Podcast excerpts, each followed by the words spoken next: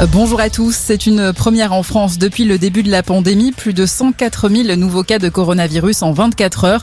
Nouveau record de contamination. 3200 euh, patients sont hospitalisés en soins critiques. Emmanuel Macron convoque demain un conseil de défense sanitaire. On ne sait pas encore s'il y aura de nouvelles restrictions. Le porte-parole du gouvernement a indiqué en tout cas qu'une réévaluation de la situation sanitaire était prévue.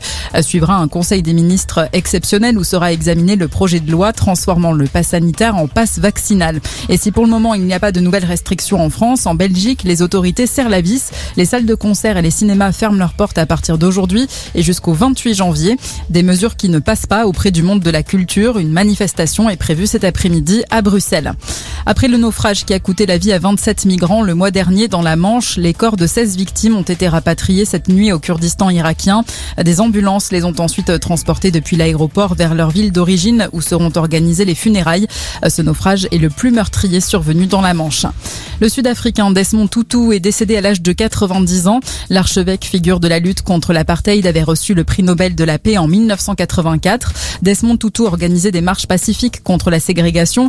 Il défendait aussi le droit des homosexuels et le suicide assisté contre l'opinion de l'église anglicane à laquelle il appartenait. Le président sud-africain a exprimé sa profonde tristesse.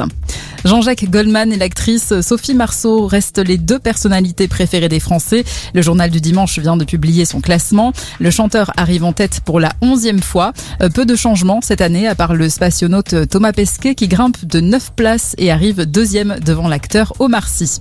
Et puis du rugby à suivre aujourd'hui avec le Boxing Day, Perpignan-Castres à 18h et Toulouse-Stade français à 21h05.